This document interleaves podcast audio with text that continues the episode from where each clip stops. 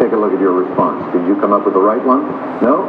What is We Love You Out? That's very kind. Thank you. Costs you 1995. You're left with five bucks. Okay.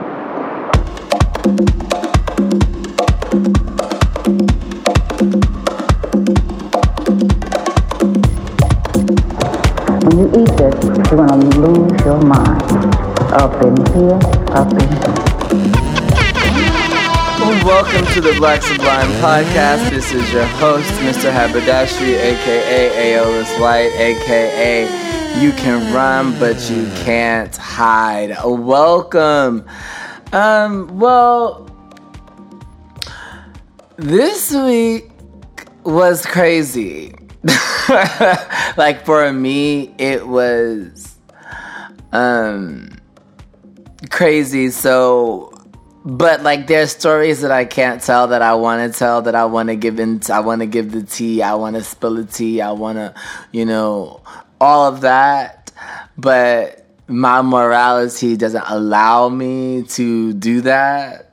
But at least not now but just know that there will be a story um eventually about this week in my life um, I wanted to take this episode to do a couple of things. Um, you know, in my own life journey, I wanted to, I've been, you know, working on this show, and I think I just wanted to talk a bit about my artistry and just what I'm trying to fucking do um, musically and why and all of that. And then I want to talk about some another podcast that I've that I am a huge fan of that has been not quite influential, but has given or provided raw material for me to sort of cobble together my own wellness um, regimen or whatever. Um, excuse me, y'all. I'm like, I just had a, a shake, a like a like a veggie shake or like a juice or whatever, and it's like giving me a little burp. So my bad, y'all, but y'all know whatever.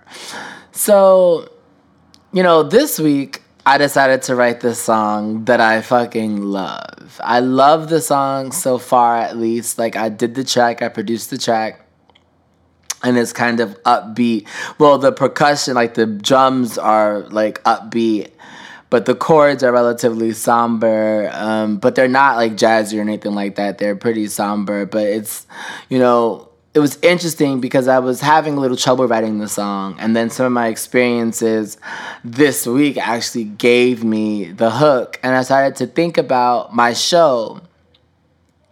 The well, first I started thinking about my artistic process. You know, there's so many ways of going about writing a song, and for me, I can write a song in a lot of different ways. Like, you know, there's always that question, well, do you start with the beat and do you, or, or do you start with the melody? Do you start with the lyrics? And I can start with any of the three or you know like i sometimes the melody comes to me and then i find the words. Sometimes the word most times i think the words and the melody come together for me because of the way that i write music. I try to make melodic um sorry the cops are kind of or whatever. Um well not the cops but y'all know.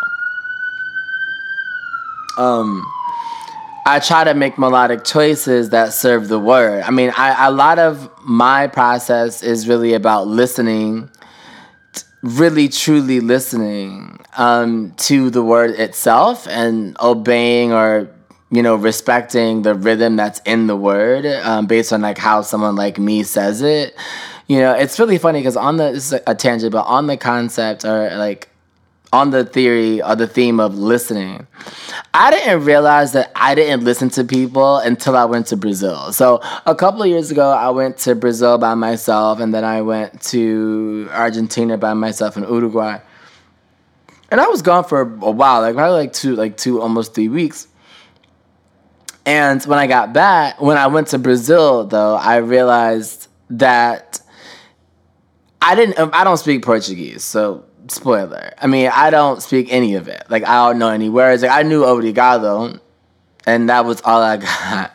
That was all I knew. So I was sitting there like, this is about to be funny as hell because I don't know shit. And then I, I went there, but I do, I can't understand Spanish. I can speak some Spanish. I can understand some French. I can speak a little bit of French, even less French than Spanish, but whatever. I get there and I discover that if I truly listen, like if I listen, listen, listen, like for real, I can understand what they're saying. And not like I got every word or whatever. But I remember once I was talking to this black cab driver and I was I was like, yo, in Spanish, I was telling him that they that I talked to a lot of people here. I was in Rio, talked to a lot of people here. Most of them are white, but they were most of them I would call white from an American standpoint, and they were telling me that there's no racism. And when I said the word racism in Spanish, and I'm about to fuck this up because I don't know Portuguese, so whatever. Um, I was like, you know, racismo. Like I, you know, and I said it, and I wasn't even sure that was the word in Spanish, but I said it because after you know niggas just add O and A to English words and think they're saying a Spanish word. So I was like racismo, and I couldn't figure out if it was like. so I didn't know, but I said it with conviction, and he was like, "What the fuck is that?" Because he didn't know the word. So I was like, "Well, shit, is this not the word in Spanish? Like, whatever." But then I described it in Spanish about like you know having being treated negatively, blah, blah, blah. And he said, uh, hashismo. Or like, and I was like, it's the same word. And if I were listen, like if I listen to the word, if I listen to it, I will understand that he is saying racism because the R, like that's to get all in my language bag, but you can kind of, if you just really shut the fuck up and repeat what you're listening to over and over in your head. So as he's speaking, listen, but then listen again and slow the pace down and listen and try to envision it and like you translate not and not just in terms of like translate from language, but you try to imagine what he's saying written down. Like you really listen and listen. Like you can get these languages if you have any sort of background in any of the romance languages. And I was like, you know what? That's interesting because when I listen to somebody that speaks English, I'm not really sure. I'm, I, I listen to probably like most of what they're saying, but I think I fill in the blanks just using a weird sort of heuristic process. Like I know what they're going to say. So like if someone says, you know, uh, run of the I know the next thing is mill, like run of the mill, as it's saying, or like I don't have any. I'm probably gonna say money. Like I just not that I like you know or whatever. Like I just fill in the blanks or like you know I talked to him and we hung out and the was bomb. I'm probably gonna say dick. Like I fill in these words and I was like, you know, I mean, I'm choosing important words for the just for shits and giggles, but I'm sure we fill in words. And um yeah, I was a tangent, but I was just like, you know, really truly listening. So when I hear a word like dangerous, because this song is gonna be called Dangerous Things that I was working on. I hear a word called dangerous, or I hear the word dangerous, and I try to pick a melody that obeys the rhythm of dangerous. Like I, you know, because the emphasis is kind of on the first syllable. Like I don't say dangerous, even though I could, but like the rhythm, I'm probably gonna have Dane like dangerous be like the Dane and dangerous be a little longer than the other words, maybe higher than the other words. Like you know, try to really obey the way we say the word dangerous and not like start doing wild shit. Um, but regardless, you know, aside from like all this like technical shit about how I start writing songs or melody, I do feel like there are two different approaches to writing a song. and two different approaches to a lot of things, and the, like the two that define uh, uh, that stem into relationship. Um, you know, any endeavor that you're starting, I'll, I feel like you can start with a plan or with an intention about what you want to discuss. So, like, I, I wrote this song called um, I Lost My Softness, and I might just call it Softness, but Softness the hook came to me while I was asleep, so I had to get up and record it, which annoyed me, but you know, that's how it is. Um, but I knew what I wanted to talk about. I knew that I wanted it to be about falling, about having a sexual experience for the first time that was gratifying that was new that was so tremendous not just in terms of like you know dick being bomb but the intimate intimate such that you find strength and weakness living in the same space or at least the feel the sensation of strength and the sensation of weakness um, living in the same space in the same moment and I knew I wanted the song to be about that. So when I started writing the lyrics, I that's what I wanted to do. And then the everything that I did around it was really focused on lifting up that message. So there's not really any drums. Like it's a it's a slow song that's like dramatic in effect. And when so like there's that approach. And like it's funny because i remember nicki minaj was talking about how when she first started rapping like at least first started like on her first album she would sit down and think about what she wanted to say and write it. And then find lyrics find you know that the skill type of homework way. And then she was saying a lot of the people just kind of go in listen to a beat and try to catch a vibe and if they catch a vibe then they like let that vibe live and i feel like that is the second approach where you just go based on feeling. You know, what do you feel when you hear this beat?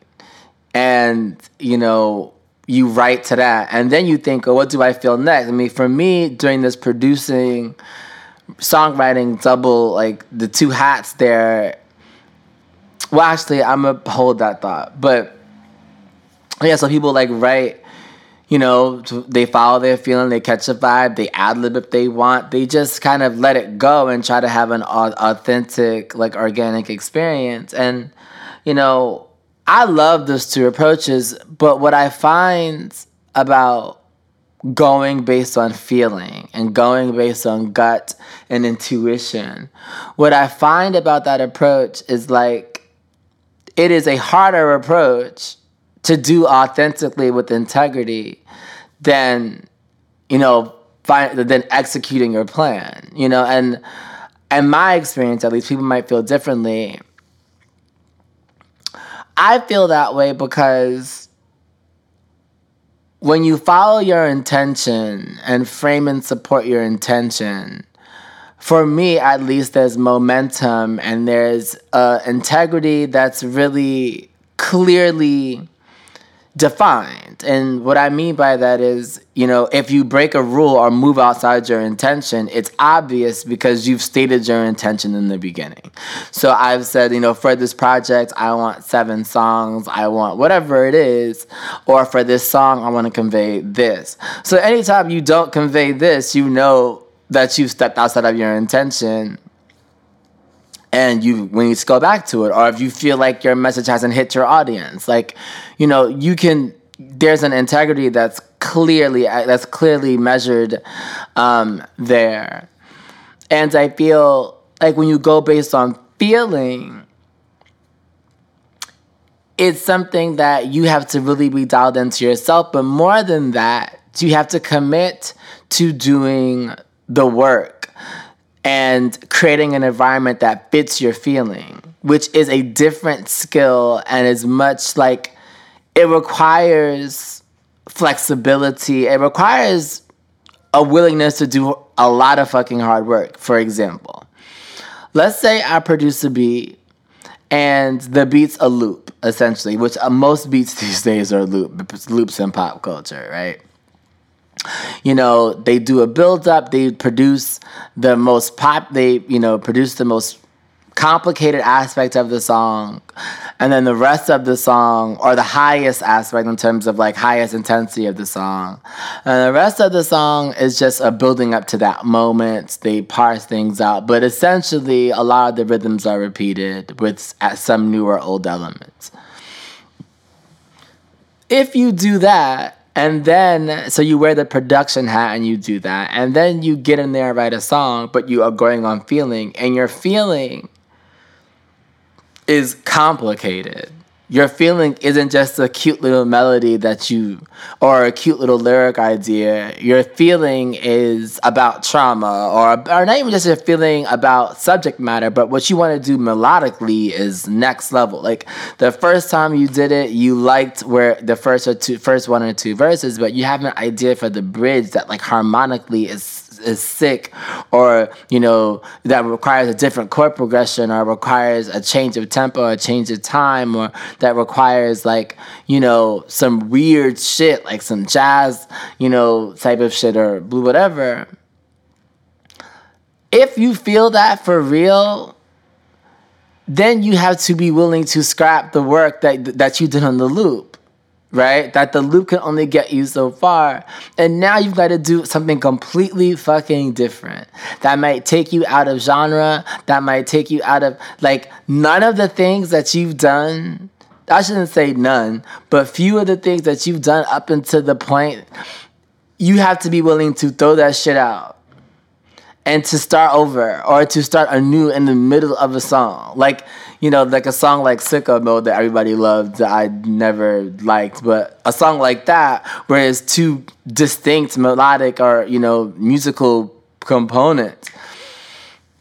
Um, like that you have to be really willing to do that and not be confined to what you're listening to to really be true to your emotion. And I feel like in life, um, a willingness to change your environment to fit how you feel is a high ask, a tall order, and something that um, takes a lot of courage, and a lot of people don't do that. When you expand what I was saying to a way, not just making music, but you know, living well, making your life and following through on intention, which is hard enough. Following through on, on intention is hard. I'm not saying it's not. It takes sacrifice, discipline, commitment, foresight. Like, it is hard enough to follow through on your intentions. But then when you think about, well, shit, not only do I have to follow through on my intention, I have to commit to making space and changing space to honor how I feel um, at, at any cost, even if the cost is mostly to myself, right? In terms of the things that you've committed to, either your social circle that you have to t- change or, you know, whatever, where you live. I mean, you could have, like, right now, I mean, I I'm staying in my house, but you know, I live in a great apartment. I love my apartment. What if my heart tells me I need to move to another country or move to, you know, another city and like I have to give this apartment up? If I gave this apartment up, it would be impossible to find it again. Not the same at the same rate and all of that. So like it would be a sacrifice. Um I also wanted to talk about oh, I guess I should wrap that up neatly. So yeah, that's where I'm at in the show. I mean, the show has kind of um, elucidated or like pointed that you know brought to my attention that this duality is living within me. Um, and, I, and that's what this week, to be honest, has really, really done for me. It has pointed out duality, um, reminded me of duality, um, the dualities that live in me. And I think I had a lot of internal conflicts about it that I've sort of resolved, but um, it's always interesting when the your dual forces or those opposing forces or opposing ideologies or frames of thought or whatever um, come to a head emotionally or even in terms of internal dialogue. What I wanted to bridge to and then maybe close with because I did want this one to be short. Um, there's a amazing podcast, amazing, amazing podcast called Therapy for Black Girls. And when I listen to it, I'm always like, nigga, like I'm not sure I should be listening to it because, you know, you y'all know how I am about people and their shit. And I feel like you know, this is some a, a, a creation by a black woman. Uh, her name is Dr. Joy Harden Bradford. I wanted to make sure I got it right because I'll make names up. Um, and in the most recent episode, I think it's the most recent, it's called um, Reimagining Single Life that I wanted to talk about. And the guest on that episode was Dr. Jessica Mormon. Um, yeah, but I feel like, you know, a black woman who is a therapist um, out of Atlanta, she has innovated this work, and this work is for black women. So I'm always like, well, it's not for me. She's clearly marketed it for, you know, it's, I mean, you can't get more clear than therapy for black girls. And I hate when people use my shit without my permission and, and you know, without crediting and blah, blah, blah, which obviously is not what I'm doing because I'm talking about her. But, you know, I always feel a little off because I want every community, but particularly black women, to be spoken to in an authentic way and be unbothered you know, be left to support and uplift each other in a space that is safe without outsiders, you know, um, I definitely don't want to intrude. And that's really, you know, a lot of what I feel when I listen to it. But I also acknowledge that as a black queer man, I've always had to cobble together. You know, I've always had to Frankenstein um, and invent. So, not even invent not even create something new based on pieces of old or other shit. I've had to do both. I've had to cobble together influences and resources and references um, for my own well being and identity and selfhood. And I've had to build from nothing. So, in a world where I had no, no, there was not a reference I can pull from, I've had to invent, you know, and it's like, you know, that's part of being a black queer person. So, I mean, this is fine. You know, it's fine and it's publicly available, so it's not that deep. Um, but yeah, some that's something I think of when I listen to it. But either way, um, for any black woman listening to this, um, I. Uh, please check the uh, podcast out. Anybody who's not a black woman listening to this, um, you know, if you listen to it, I think there's a lot for everyone in it, but I feel like it's important not to be intrusive. So, you know, give credit to when credit's due. Should you be inspired to use any of the material? And, you know, just don't be intrusive. Um, but the last episode, they were talking about single, reimagining single life. And it, it really built on another conversation that they had with another doctor. I think her name was Dr. D um, a couple of weeks ago about uh, freedom and relationship and how a lot of people think a relationship as sacrificing some element of freedom. And that got me thinking on my sort of idea about single singlehood. Well, really about the concept and you know, to add to their conversation, this was not said in either episode, is that a lot of people feel like deciding to live a deliberately single life or being deliberate about living a single life means you have given up um, and that frames, I mean, this is something that they did mention is that when you say that, you kind of frame relationship as the end or marriage or whatever partnership at the end of a, a list of personal achievements and are the culmination. So you've got a great career, you've are great in your community, you got a bag, you know, all these things. You look good, you're healthy, blah, blah, blah. And honestly, this is for men. For women, a lot of times we expect women to put relationship partnership above all those things. Like I just said a whole bunch of shit before partnership at the end. But you know, the the society society does kind of train women to put relationship before all those things.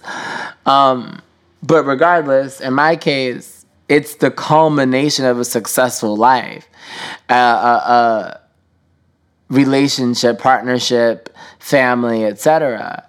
So when you deliberately go about living a single life, it feels like it can feel like um, you have given up. So listening to the episode that I mentioned, the first one or the most recent one, and being like, yo, you can reimagine a single life where, you know, that's not something that, that you're looking for. And in doing so, you have to be really responsible, though like you have to think about knowing your neighbors for example. Like you should know your neighbors because should your power go out or should something happen someone should know to check on you or to know like you do have to really make practical like who are your health contacts? Or you know if you travel like who can you reach out to in an emergency? Um you know who to take advice from which is probably my favorite part of the episode about advice. Um, you know, she was talking about women receiving advice from single women receiving advice from you know straight men, like in the Steve Harvey case, from a regardless, from a, um, a myriad of you know, media influences from married people and it's like all this stuff. And it's just like you have to be deliberate about the advice that you're consuming because you have decided to deliberately live a single life. And not just that, like you, I mean, she didn't make this point about, you know, Steve Harvey telling women what to do. I will make it though. Um, I feel like, you know, Steve Harvey should mind his business. Just like I feel like I should mind my business. Just like, you know, when people give me advice about relationship, I often feel like they should mind their business. Um, you know, I I feel like you cannot you should not give advice if you're willing to if you're not willing to get your hands dirty on the complicated sticky um, mess that is identity that is what it is like to be qualitatively this person moving through this earth. So i don't want to give if you're going to give me advice as a black queer man on relationship especially if it's unsolicited you know or that we're not friends you should um, think about what it means to be a black queer man like myself with X amount of experience, relationships, traumas, family. Uh, you should think about that before you start giving me advice on things that you don't know about. And similarly, like Steve Harvey, um, giving black women advice as though he knows what it's like to be a black woman um, is crazy to me. But regardless, I was kind of a tangent. Um, thinking about taking yourself out on dates, you know, filling your life with things that will sustain your joy um, indefinitely. Um, and just thinking about things like that i you know it kind it moved me because i was already thinking about this. So a couple of weeks ago i was telling my friend that yeah i was literally thinking about you know how in the past, people have been intimidated about how full by how full my life was. You know, felt like there was no room for them because I can get whatever I wanted. I could fill my life with things that are beautiful, friends that are great. Like I don't need you, um, you being a potential lover. And I think that feeling kept certain people, particularly insecure people, which was fine with me, away from a um, relationship with me. I think so. I kind of chilled out on that, like, or kept things to myself, or I stopped that kind of pursuit. And then a couple weeks ago, I realized, yo, I got to get back to that because although I'm busy on the show, you know, working on this show has been very isolating in some ways, but I'm working on this show, you know, I could go back to living like, and now that I'm in a, such a good place emotionally, like, imagine the joy that I can create for myself now. Um, when I was already able to create some aspects of joy in a place where I, when I was working a job that I hated, you know, and I wasn't 60 or 70 hours a week, 75 hours a week of my, you know, week I hated. So if I can create joy in that context, what imagine what I can do now when, when I'm closer to doing what I love, you know?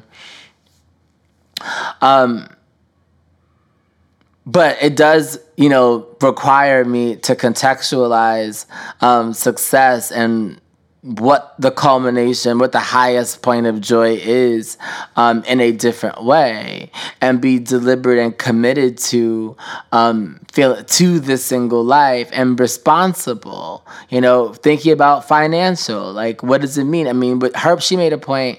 The guest made a point that was like, you know, for and it was for black women, obviously, but she was saying that you know, unmarried black women some have fewer or lesser um, prospects salary wise and stuff than married black women as some you know in certain given like certain class uh, factors. And i didn't know that first of all. I would have thought it was the opposite but you know you know that's because sometimes i just because i think niggas are trash sometimes. Niggas be on some shit so i don't trust them um, but you know regardless you know apparently getting married does uh, does uh, improve your salary process which i can see now that i'm thinking about it like if you're truly married in a way that like you have a real partnership i can see like you know, having support with kids and stuff and health and whatever. But um and I guess, you know, just another income, dual income, something like that. But regardless, if you're never gonna have a dual income household and you have to financially provide for your for for your well being hundred percent for the rest of your life, even what that means, saving what saving means is even different because you have to have emergency funds, you have to have a leisure fund, you got to have a retirement fund. Like you got to have several funds um, because there's no one that will come and help you, and it's okay. But that's just the truth of your life, and I feel like I feel like there's something beautiful in that you know, something beautiful and really stepping into the fact that you are going to fully take care of yourself um, forever, you know, and being really responsible for that. I think that there's, there could be, and I have to think through this more, and I'm going to close on this point is, you know, I don't know as long as you're not closed off, I don't know if there's any negative uh, that can come from thinking like that. Aside from, I mean, obviously you should still care about community, and you know, but I, I I'm gonna think more. I'm gonna ponder if there's any negative that can come from that. But um, I just this this episode I just wanted to really share with you like where I'm at and what I was thinking, um, what I am thinking, and what I'm wrestling with or thinking about. So yeah, just have a lovely, lovely week. In New York, it's kind of rainy and Thanksgiving is coming up, so I, you know people will be with their families. I will do an episode on Thanksgiving week. I think I, will let you guys know. Well, yeah, I'll do an episode Thanksgiving week, but during the holiday season, I am gonna kind of chill out on podcasting. I think I'll take Christmas and New Year's off. But um, yes, I love you all, and I'll see you soon.